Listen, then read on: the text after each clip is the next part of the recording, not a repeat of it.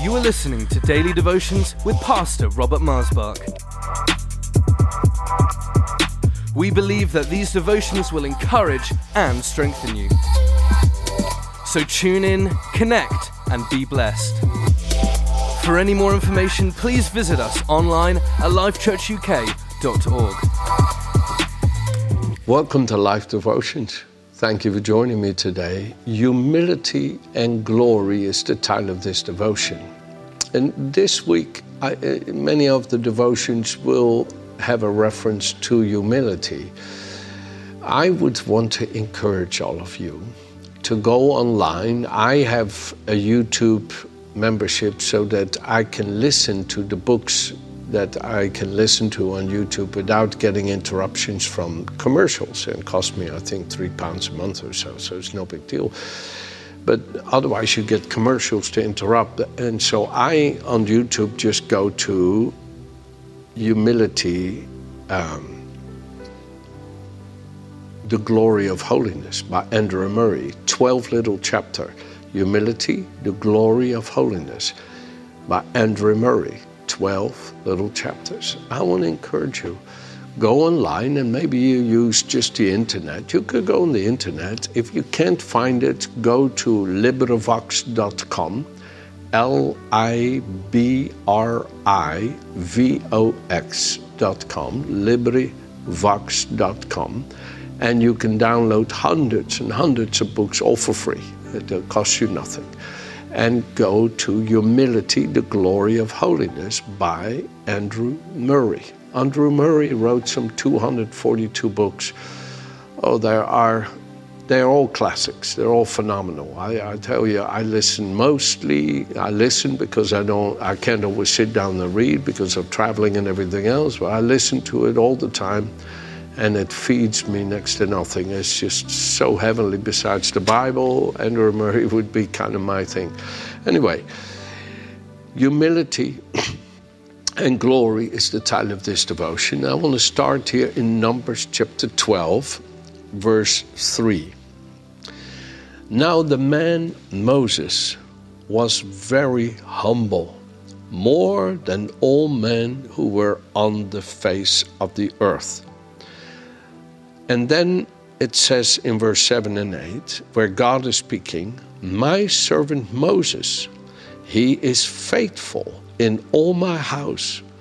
I speak with him face to face, even plainly, and he sees the form of the Lord. So the intimacy that Moses was living in, folks, is no small thing. And actually, God here is showing his jealousy for Moses, saying, Why then were you not afraid to speak against my servant Moses when he has that kind of an intimacy with me? I really do believe if you ever want to gain respect in the sight of men in a godly way and not demanding their submission to you, which is ungodly, but if you want to gain respect in a godly way, let them see your relationship with God. Let them see your intimacy with Him by how His life is reflected in you. Jesus said in John 14, verse 7, If you have seen me, you have seen my Father. Jesus said then again in John chapter 8, verse 50 and verse 54, really, he says, I am not in search of my own glory. It is God who seeks to share his glory with me. He wants me to reflect or manifest his glory. So the spirit of humility in Jesus, you could see allowed God to be glorified in him and through him. And here the same in Moses. Moses, again, it says, was very humble, more than all men who were on the face of the earth. And how that you did that humility show itself? In that Moses was faithful in all of God's house. You see, we can say we're humble, but not keep our hand to the plow, not keep our life committed to what's been entrusted to us. And I know that over the 34 years that Virginia and I have had the privilege to be the pastors here at Life Church, the great high honor that we have only by God's grace, folks, and not by our own achievement, it hasn't always been easy. And the devil has pushed with all of his might to get us to stop and quit and give up and say, forget it, and, and you name it. It's, it's, it, you know, we've gone through it. but as we kept bowing before the Lord and kept humbling our heart, this grace came to remain faithful. One of the fruits of the Holy Spirit we read about in Galatians 5:22 is faithfulness faithfulness is actually the word mercy or chesed in the Hebrew, and it means his steadfast love. That is faithfulness, steadfast, unchanging love. And Moses was a man who embodied that faithfulness of God, where he is the same yesterday, today, and forever. He embraced that. That was the demonstration of his humility, of his submission to God, of his surrender, of his reliance, the trust, dependence on God. That all is faithfulness. That is humility. Humility without faithfulness is not humility. If there is humility there, then you are faithful and you stay in position even if nobody loves you, nobody likes you, because right here, in this scenario in Numbers chapter 12 here, Moses was challenged by the ones standing next to him to the uttermost by his own older brother and older sister. He was the youngest of the three. However, God had given the leadership to him. And the leadership was not based on his position, but on his relationship. His position only was there because of his relationship with God, that he was humble, faithful, submitted to God. And the glory of his leadership was that God spoke to him face to face, that he had intimacy with God. If you ever want to see real glory, you will never know what it's like until you've been in that intimacy with the loving Heavenly Father. And He opens His bosom to you and He grants you to partake. His bosom means His intimate presence. And He grants you to partake of the riches of His love, the riches of His divine nature, the riches of His mercy and goodness. And you weep not because you feel bad, but because you're so grateful. You're like a little bitty child in the bosom of the Father. I'd say, Papa, Papa, Papa. You are my life. You are my life. You are my life. I have nothing besides you. I am nothing besides you. Like David says in Psalm 16, verse 2, my goodness apart from you does not exist. I have no goodness apart from you. You are good, and your goodness is my goodness. Oh, how I love that verse. I, I, I, know, I know I'm not quoting it perfectly right, so I got to read it to you. Oh, my, oh, my soul you have said to the Lord, You are my Lord. My goodness is nothing apart from you. Wow, my goodness is nothing apart from you. Or as the New English translation will say, You are my Lord. All the good things I have come from you. My goodness is nothing apart from you. Oh, my good Dear friends, I'm so grateful you join me in these devotions, truly, truly. And how often I think, oh, I wish I could share these devotions with more precious people. So if you have an idea of who to pass it on to, you then pass it on these devotions so that more people can enjoy them. And believe with me that we will see more precious people begin to enjoy this how I love having this time with you and how real it is to me when I sit here and share these graces that the Heavenly Father lays upon my heart to share with you. But you see, humility without faithfulness is not humility. And in that faithfulness, you begin to discover the true glory of God. Go with me to Exodus 33, please, verse 11. 33, verse 11 of Exodus.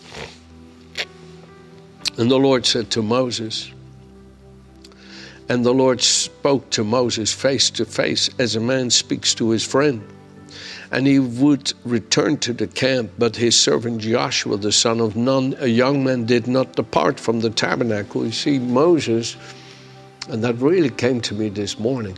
Moses, when when there was the people were behaving so contrary to God's nature, and God's wrath against their nature was so strong. He said, "Listen, I, I am, I am not going to live the way you are. I'm not going to have these idols. I'm not going to have this way of talking and thinking." And he took his tent and he set it up a little bit further away from their tent, and that tent became his tent, his house became the tabernacle of the Lord. That's the first tabernacle of the Lord, Moses' tent. You, you read it in the Exodus here. And, and he would go home, and when he would go home, the people would all stand there looking because they saw the cloud of God upon Moses' house. They saw the fire by night on Moses' house. I personally so long for my house to be the house of God. And I'm not, don't misunderstand, I'm not saying, hey, I, I, I think my home at home is is the church. And of course, I'm part of the church, but my goodness, do I believe in the congregation? Do I believe in coming together as believers to sing together, to worship, to hear the word together as we see throughout scriptures that that's God's way of, of drawing us all together from every household into one body and where we're one people and one community. The church, the congregation ought to be the center of the community. It is it's in the Bible called the desire of all nations, God's house. And that is the way God builds. But here, Moses' house was, was a house of God. And I think me and my house, we want to serve the Lord, amen. And I really choose that. I choose it. And I know every man, every woman of the house has to make their choices whom they dedicate their house to. But I, I like to say I dedicate my home to the Lord. I dedicate Virginia and I, when our grandchildren come to visit or our children and we have something to eat, I pray before we eat, full stop. I'm going to pray. If they don't do it in their home, that's their choice, but I do it in my home. And, and you have to decide what you dedicate your house to. But my encouragement is that do like Moses, who dedicated his house to the Lord. And he there spoke face to face to the Lord. And then, verse 12 of Exodus 33 Moses said to the Lord, See, you have said to me, Bring up this people, but you have not let me know whom you will send with me. Yet you have said, I know you by name and you also have found grace in my sight. Now, therefore, I pray, if I have found grace in your sight, show me now your way that I may know you and that you, and that I may find grace in your sight. And consider that this nation is your people. I got to read that one part again. Verse 13. Now, therefore, I pray, if I have found grace in your sight, Show me now your way that I may know you and that I may find grace in your sight and consider that this nation is your people. I really would encourage you to study it and pack it apart, uh, take it and really study that scripture. And he said, My presence will go with you and I will give you rest. And he said, If your presence does not go with us, do not bring us up from here. For how then will it be known that your people and I have found grace in your sight, except you go with us? So we shall be separate, your people and I, from all the people that are upon the face of the earth. And the Lord said to Moses, I will also do this thing that you have spoken, for you have found grace in my sight, and I know you by name. And then he said to him, Please show me your glory. Show me your glory. I want you to see the sequence here. Moses comes into a real intimacy with God. He comes into real oneness with God, where he speaks to him face to face. In other words, the invisible God becomes visible in his face. If you ever want to see God, look in the mirror and see him in yourself because that's where God has chosen to dwell. He has made our body the temple of His Spirit.